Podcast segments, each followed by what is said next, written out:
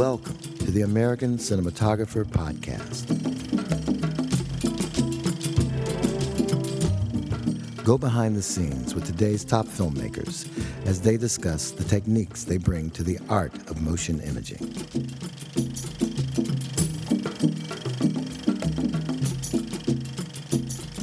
This podcast is sponsored by the ASC Masterclass, a five day seminar taught in Hollywood.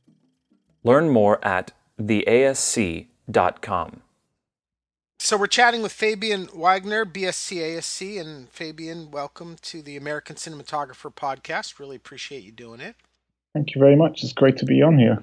And I, I thought to start, it would be great uh, for you to just give us a little bit of, of the background on, on the how and the why that uh, director Zack Snyder and, and the producers, uh, you know, invited you into the project and, and what about it interested you, why you wanted to be part of the project. Of course, we're talking about the Justice League movie. Uh, as I understand it, um, you've been a pretty busy guy these days on, on Game of Thrones so uh, and other things. So, you know, what were the circumstances that allowed this to work out for you?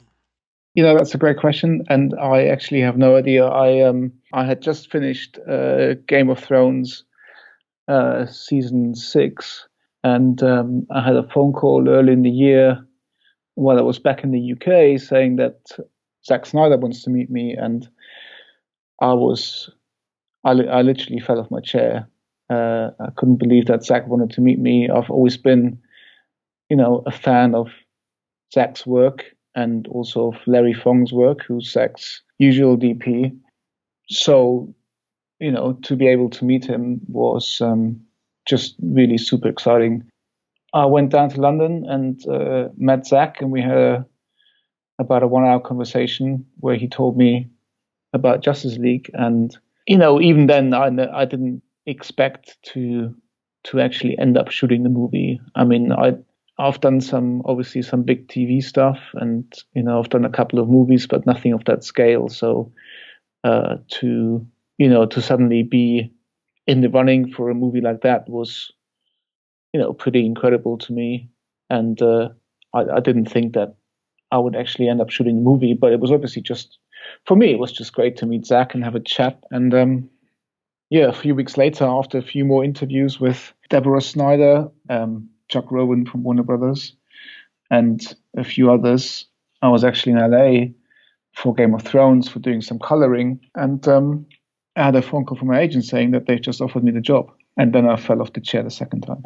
And you know, you mentioned just sort of elaborating on what you just said about you know you, have done some very high end broadcast work. You, have done a couple other feature films, but but nothing of this scale, of this size and uh, complexity and, and, and sophistication, all that kind of thing.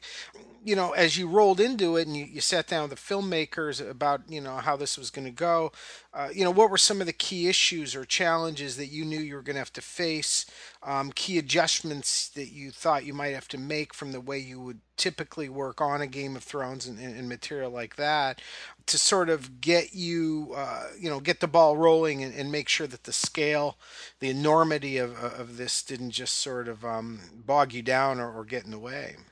Well, I mean, you know, the good thing was that I, when they offered me the job, they basically said you have to start straight away, and in a way that was kind of good because I didn't have time to think about it. I literally I flew back from LA uh, a couple of days after, and um, I came into the office on a Monday morning, and I I got straight into prep. Zack was already in prep with um, the rest of his crew, production designer, and visual effects. Everybody has already been there, so I just got thrown into into it, which you know I guess was a good thing because it just kept me very busy straight away from from day one. That I didn't I didn't really have time to think about the enormity of the of the project.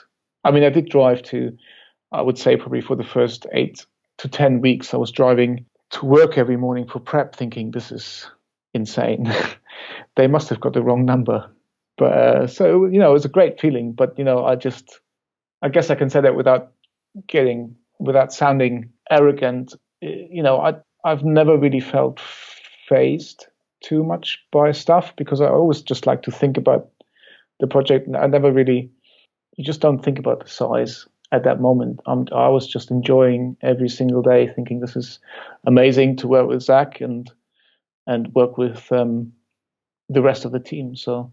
And what was the sort of mission statement, uh, you know, for the visuals that uh, that Zack gave you? Um, you know, what was his agenda and, and sort of the aesthetic that, that he was thinking about? Well, we, we talked about it obviously from from day one, um, but really it was very. Um, we kind of spoke about it very broadly. We, you know, Zack knew that he wanted to go away slightly from, a little bit from, the previous look of the the previous movie, movies. That you know, the very highly stylized, very desaturated uh, uh, look of, for example, um, BVS or or Man of Steel.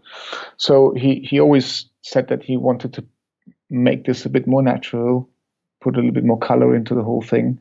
Obviously, still keep it, you know, a Zack Snyder film and um, interesting and dark, but more color, some somewhat lighter in tone.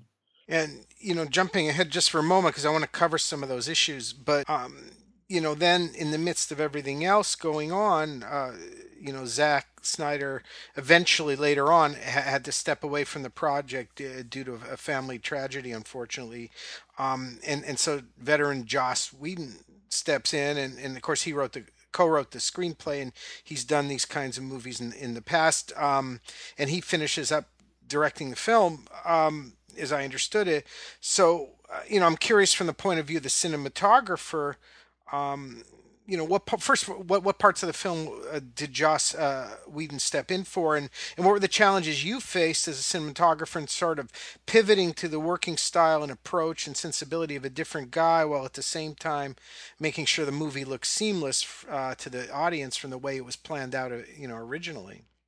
I mean, obviously, it was a very it was a very tragic thing that happened to Zack. Um, where when the actual reshoots happened, I was already on another movie so I was actually not available to do the movie, uh, to do the reshoots. And um, a couple of weeks after, when I, after I had started the the other movie I was doing, I actually had a, a personal family incident as well. So I actually stepped away from that movie to to be at home for my family. You know, when I found out that um, obviously Zack had to step away and Joss came in, um, and I already knew that I couldn't do it. I my uh, second unit DOP, Jean-Philippe Gossart, who's a good friend of mine, who did all the second unit for me on the main shoot. He actually stepped in to to shoot the reshoots.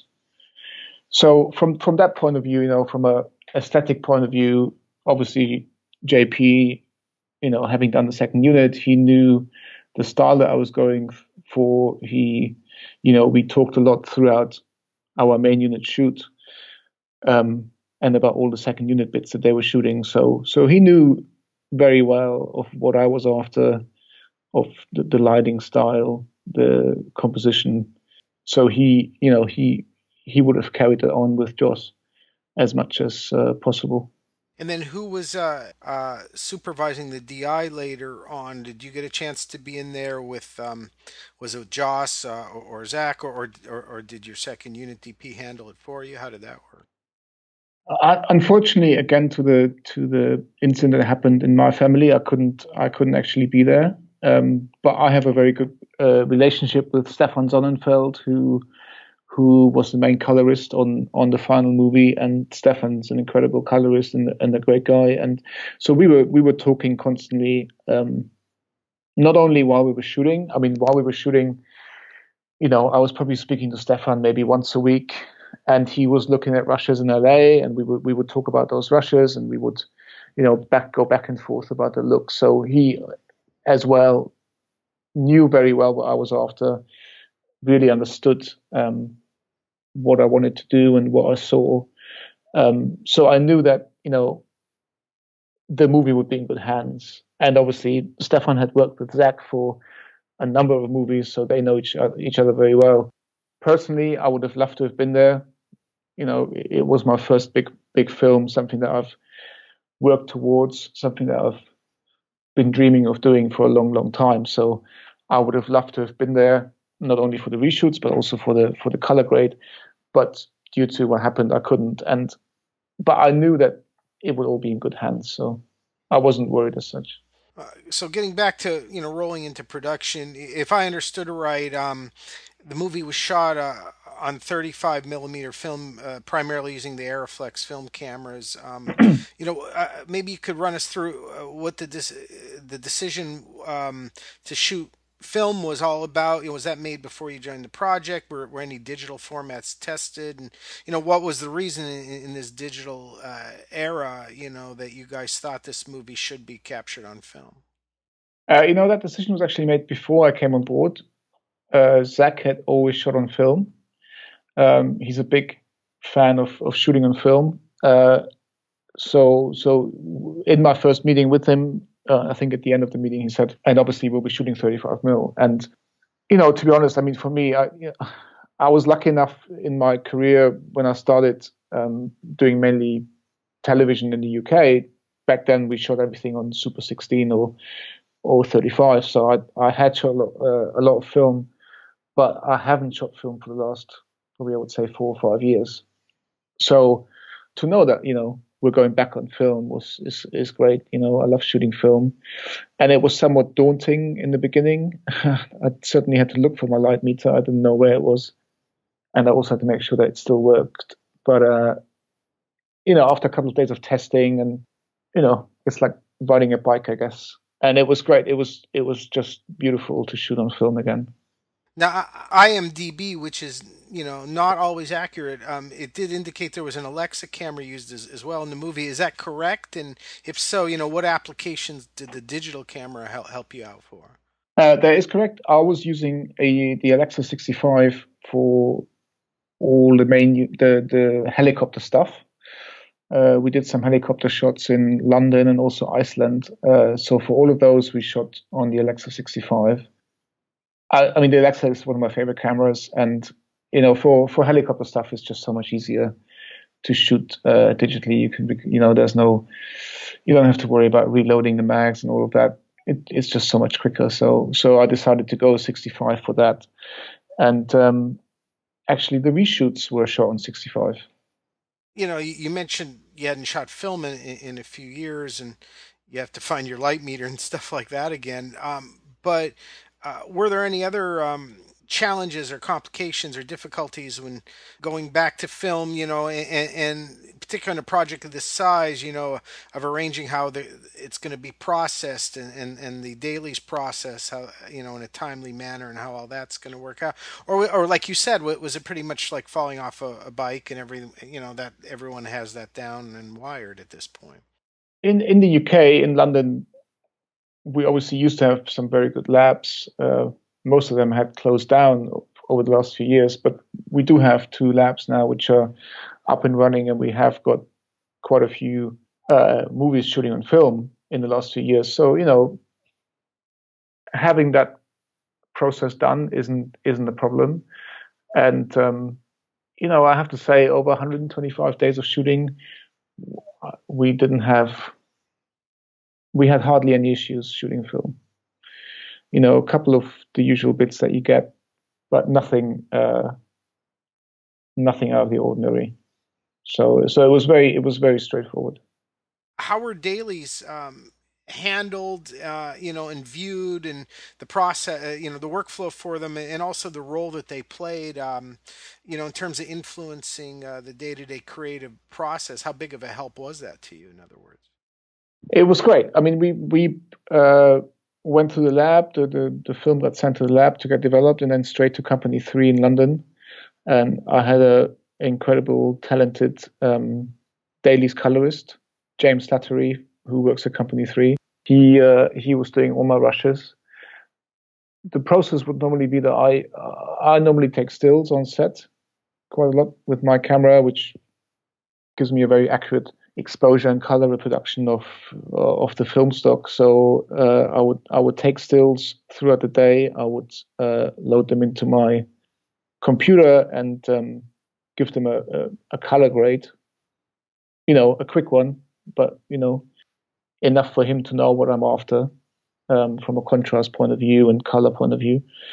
And um, I would send those stills off to him And by the time he got into work, I think probably about two or three in the morning, he would have all my stills. He would see my grade, and he would then work our rushes towards my uh, the stills that I've done throughout the day, uh, and then the rushes would be ready to go out by 7 a.m., 8 a.m. So it was a very straightforward, straight, very straightforward process. And were you able to view them daily, every couple of days, and you know, in, in, a big facility there, or how did that work? To be honest, actually, I went to Intercompany three a couple of times to watch them on the big screen. Our shooting schedule was pretty full on, and I was prepping after wrap uh, most nights, so I trusted my high definition TV to to watch the rushes most of the time uh, and then when I did have the time on weekends or so, I would go in and watch them in the cinema. And we did watch them. I mean, there's a cinema in Leavesden in the Warner Brothers Studios, obviously, where um, you know I went in probably one, once once a week or so to to just run through the week stuff.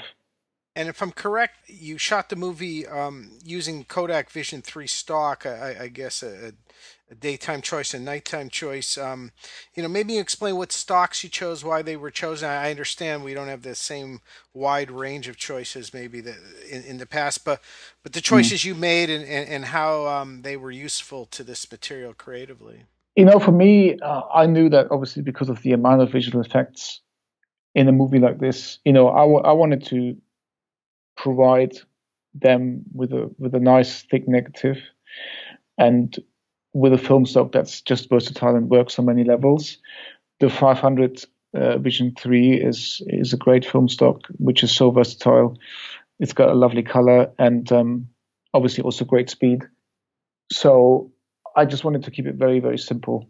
You know, I, I wanted to create a look in the lighting and the atmosphere that we're creating um, and I wanted the film stock just to be very straightforward and uh, and do do exactly that.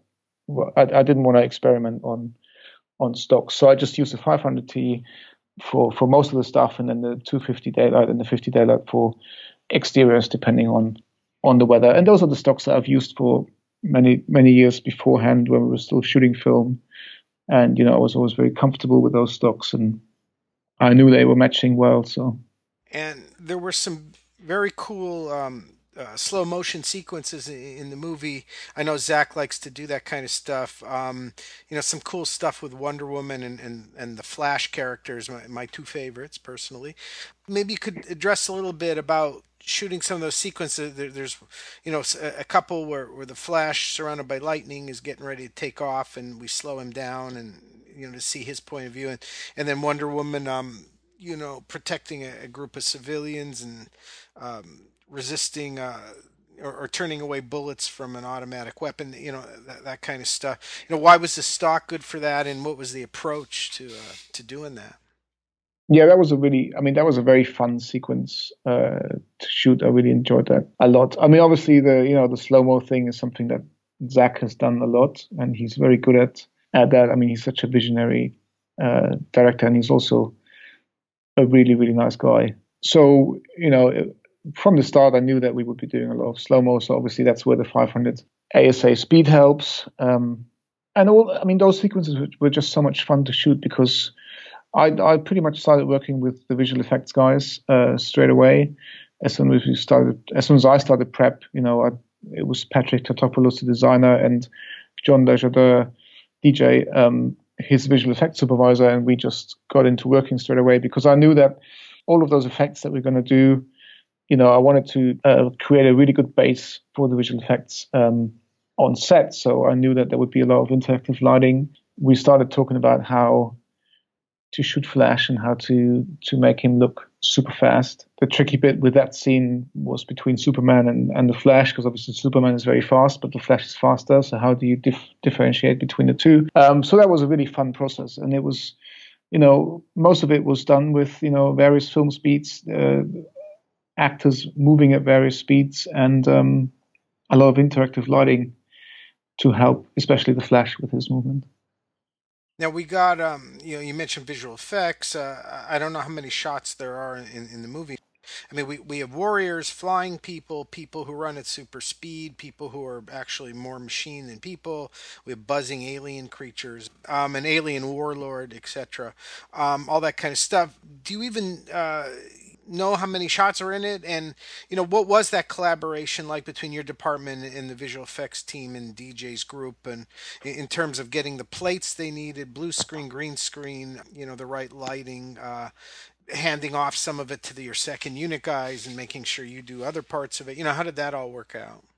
You know it all worked out great. I mean i again it was one of those things. Dj and i met and we we just kind of got on straight away. We hit it off, and we, you know, started talking creatively about how to do all of this. And, uh, you know, it was one of the best experiences I've had. I mean, DJ said to me, "Look, you know, I want you to do, come up with the most crazy ideas that you have to make this work uh, on set, and then I'm gonna, to, you know, work with you and towards you in the in in the in the VFX world um, later." But he wanted it to be driven from us on set. So, you know, that was great for me, you know, to come up with these, you know, various ideas, um, which was really good fun. And then, uh, so yeah, we we just had a really great collaborative relationship. And you know, I mean, him and his team, they're just super talented guys. Um, they've worked with Zack for a long time, so they knew Zack uh, very well. And uh, yeah, it was just a lot of fun. Uh, you know, things like the Aquaman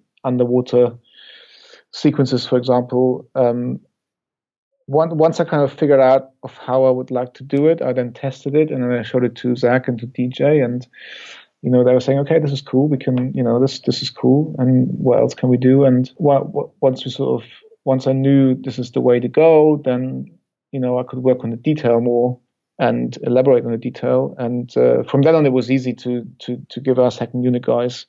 You know, I would sit with um, JP and watch the rushes say, look, you know, we, we were using those lights to create this effect, or you know, we were doing this. So that was pretty straightforward. And am I correct? This was uh, four perf uh, 1.85 to one aspect ratio, not not an anamorphic film. Is that is that right? That's correct. We were shooting one to 185, but we were shooting open gates, so we were shooting the full 4.3 frame. We were shooting the full 35 uh, mil frame and we were protecting for the 4.3 as well for the full frame. Yeah, that was a decision. Zack said to me very early on in the beginning that he's been shooting anamorphic for so long and he would like to try something else. and uh, you know, in the beginning, I thought, well, I kind of assumed, I guess, from even beforehand, I, I guess I kind of assumed that this film would be shot on anamorphic, and um, I was quite looking forward to that. And um, and then thought, well, that's an interesting. That that was something I didn't expect him to say. And um, it took me a little while to get my head around it, but um, I actually really like the aspect ratio. And um, I think it's interesting to have a movie like this uh, in 185. It doesn't happen too often, you know. So, and it also enabled me to use um, the Leica lenses, which I really wanted to use, shooting spherical. So, you know, it, it was something I didn't expect, but it was something that, looking back on it, I'm really happy with. That's the Leica uh, Summilux uh, C lens series uh, that you. Yes, correct. Yeah. Because um, you know, I was thinking about that issue too. You know, you have an ensemble cast, a team of, of superheroes, and um, there's a lot going on in, in, these frames. You know, what's when you're not shooting that anamorphic, which I think most of these superhero movies tend to. Um, you know, what are what are some of the tricks for properly fitting them in the frame and showing the scope and and all that and getting the wide shot when you need it uh, and all that sort of a thing.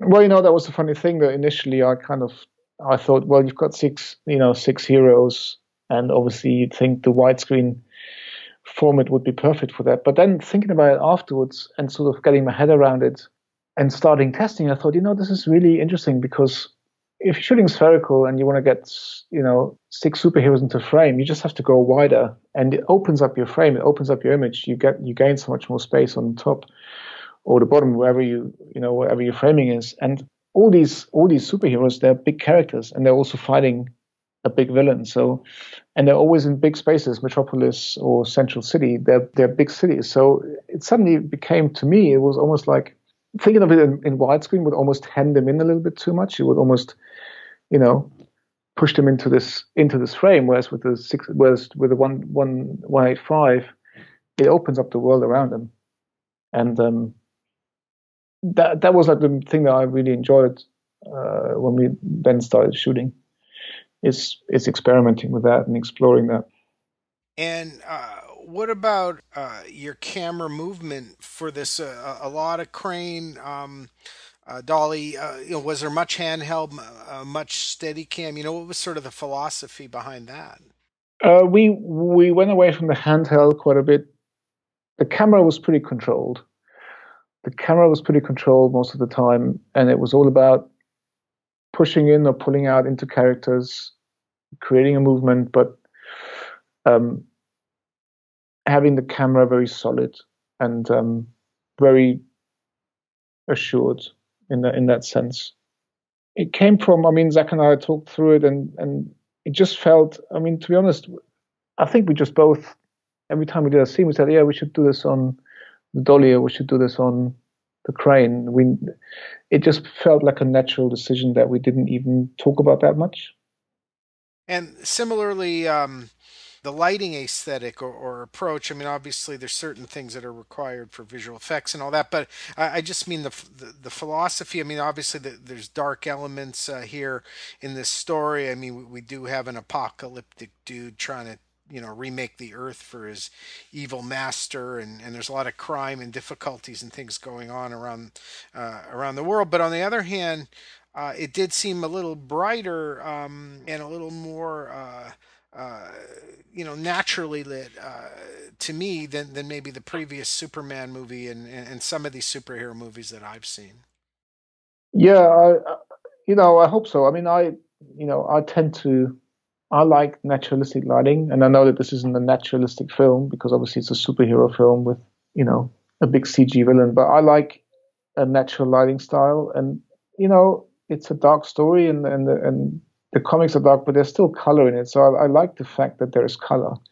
You know, I like color a lot, and um, uh, for me, it was mainly about maintaining some darkness and creating a really nice contrast in the faces and within the frame. But you know, I was fully aware of that.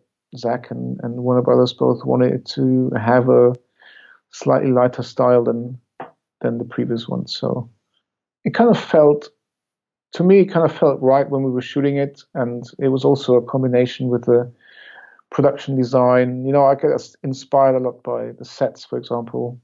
Patrick Tatopoulos built some really amazing sets. You know, big, big sets with a lot of incredible detail, and um, it it was something. You know, I don't think after the initial chat with Zack and him saying what he wanted. I don't think I've ever I ever actually really thought about it that much anymore. I just went ahead with my gut feeling of what I think was right, and no one ever told me that was wrong. And then uh, I, I, was also taken that there were at least a couple times where you seemed to um, have no problem taking the liberty to, to be a little bit uh, stylized in particular situations. There's one uh, in the in a cornfield when a certain important character returns to his house in his hometown. It, it had almost a, a, field of dreams kind of vibe to it with that golden light and, and all that over the cornfield. Um, how did you light and, and shoot that scene? And, and, were there other opportunities to do you know similar types of things, have some fun in that regard uh, elsewhere in the movie? Yeah, I mean that's all you know. I mean, obviously, it is still a it's it's it's a blockbuster movie and it's a Zack Snyder film, and so there's going to be those moments, and and those moments were great fun to shoot. I mean, that scene, that particular scene that you're talking about, that was all lit with tungsten lights. We were shooting that in the UK, in an actual cornfield that we uh, we planted the corn. I think while we were still in prep, we planted the corn in a field so that it would be readily grown by the time we got to shoot there um, half a year later and that was all lit with tungsten lights just to give it that slightly warmer touch. Um, obviously, the the Themyscira, um, the history lesson uh, of when the uh, Amazons are fighting uh, the bad guy um, for the first time. That was a great scene for for for, for stylizing visually, uh, you know, making it look different to to the rest of the film. That was also very enjoyable. Shoot, and you know that was like very typical Zack Snyder action sequence, which was uh, great fun. Great fun to do. And some of the Aquaman stuff, uh, I mean, was it done in tanks or, or whatever? I, I, I, was curious whether some of that was interactive or, you know, LED stuff, how, how, how you did that to give that vibe that they're deep under the ocean and yet performing.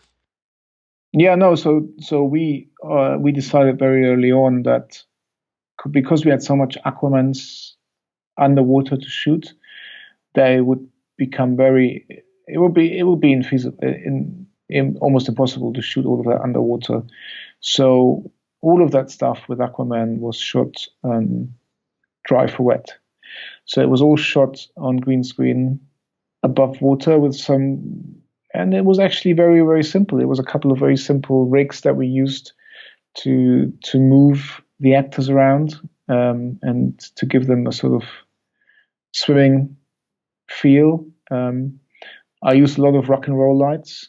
I experimented quite a long time, tested quite a long time what to of how to light that, and um, I ended up using rock and roll lights um, that are then programmed with certain movement and uh, and I used certain colors to to to give it a feel that the light was breaking the water surface and then dispersing as it comes lower and lower into the ocean. So that was really good fun uh, to to come up with that.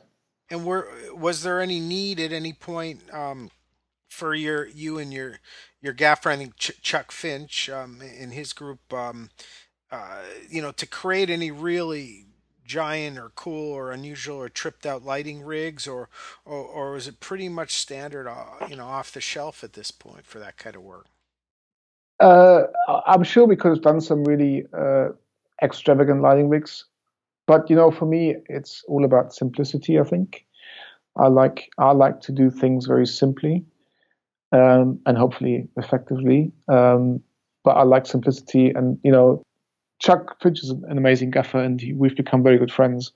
I'm so glad that he uh, was on this movie with me. Um, and you know, he's done a lot of stuff, Chuck. So so we we were always throwing around ideas, but in the end, the simple ideas always were the ones that sort of came through, and and we both agreed that that would be the right way to go. So you know, we had some big lighting setups, obviously because you know our sets our sets were big and the scenes were some of the scenes were very big, but um, it was incredibly simple, really. And things like um, like the lightning around Flash as he you know enters the Speed Force and things like that. Was that mainly done later with digital, or, or, or was some of that flashing light done on set? How, you know how how did that break down? Yeah, that was all done on set. We so I mean everything that you see is motivated by interactive lighting on on set. I mean, I had interactive lighting for Cyborgs.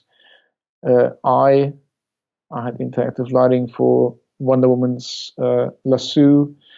I had interactive lighting for Flash's Speed Force. So we had we were using LED SkyPanels for that. That we when he was entering Speed Force, we you know we would shoot the scene normally with him and do the dialogue, and then we would I would put those LED lights around him in in in various positions, uh, and then we would shoot another pass with those LED uh, with those LED lights going off, uh, and then we would do various clean passes and, and, and whatnot. But yeah, all the light, all the lighting that you see um, is is motivated by something that we did on set.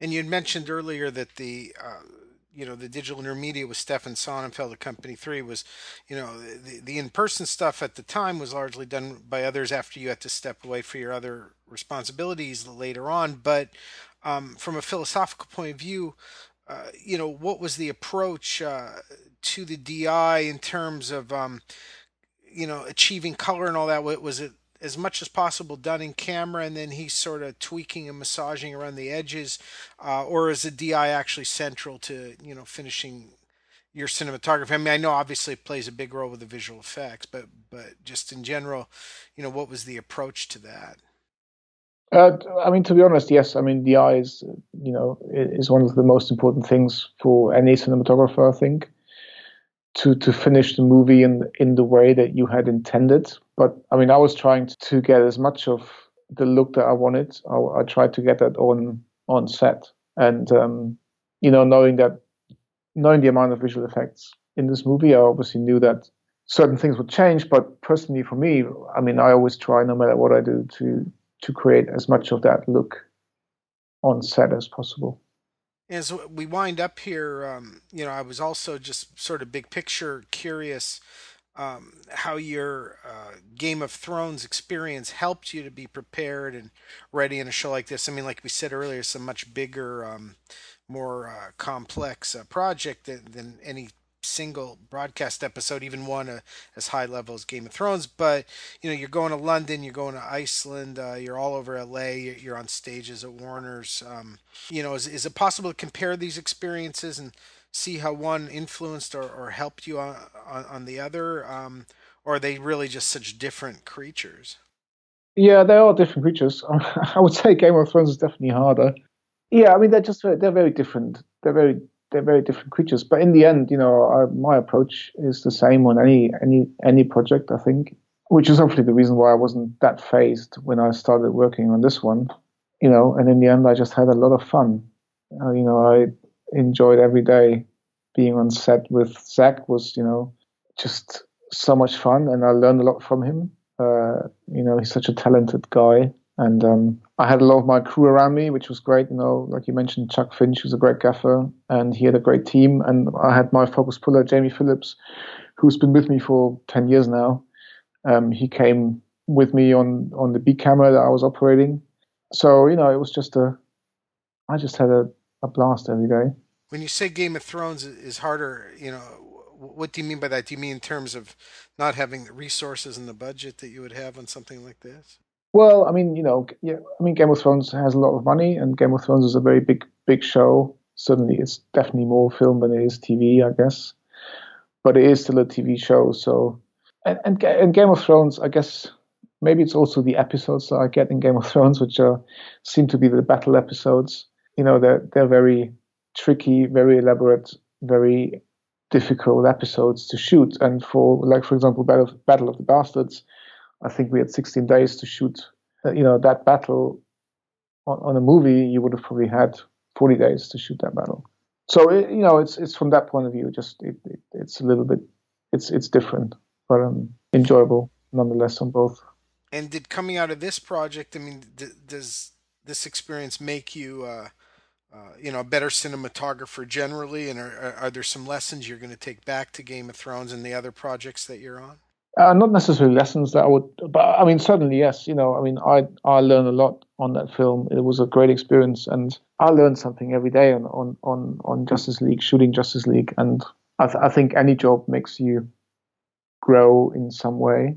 And I think as long as you learn something and make mistakes, and you take the positive things away from those, I think that's something worth doing. So definitely learned a lot from that film well, it's certainly uh, an impressive effort. I think it's going to probably be a very big success. And, uh, uh, you know, we want to thank you, um, Fabian, for taking the time today to join us on the American Cinematographer podcast. Thank you very much. Pleasure to uh, have spoken to you. This has been the American Cinematographer Podcast. Thanks for listening. You can find more podcasts, blogs, and exclusive ASC content by logging onto theasc.com.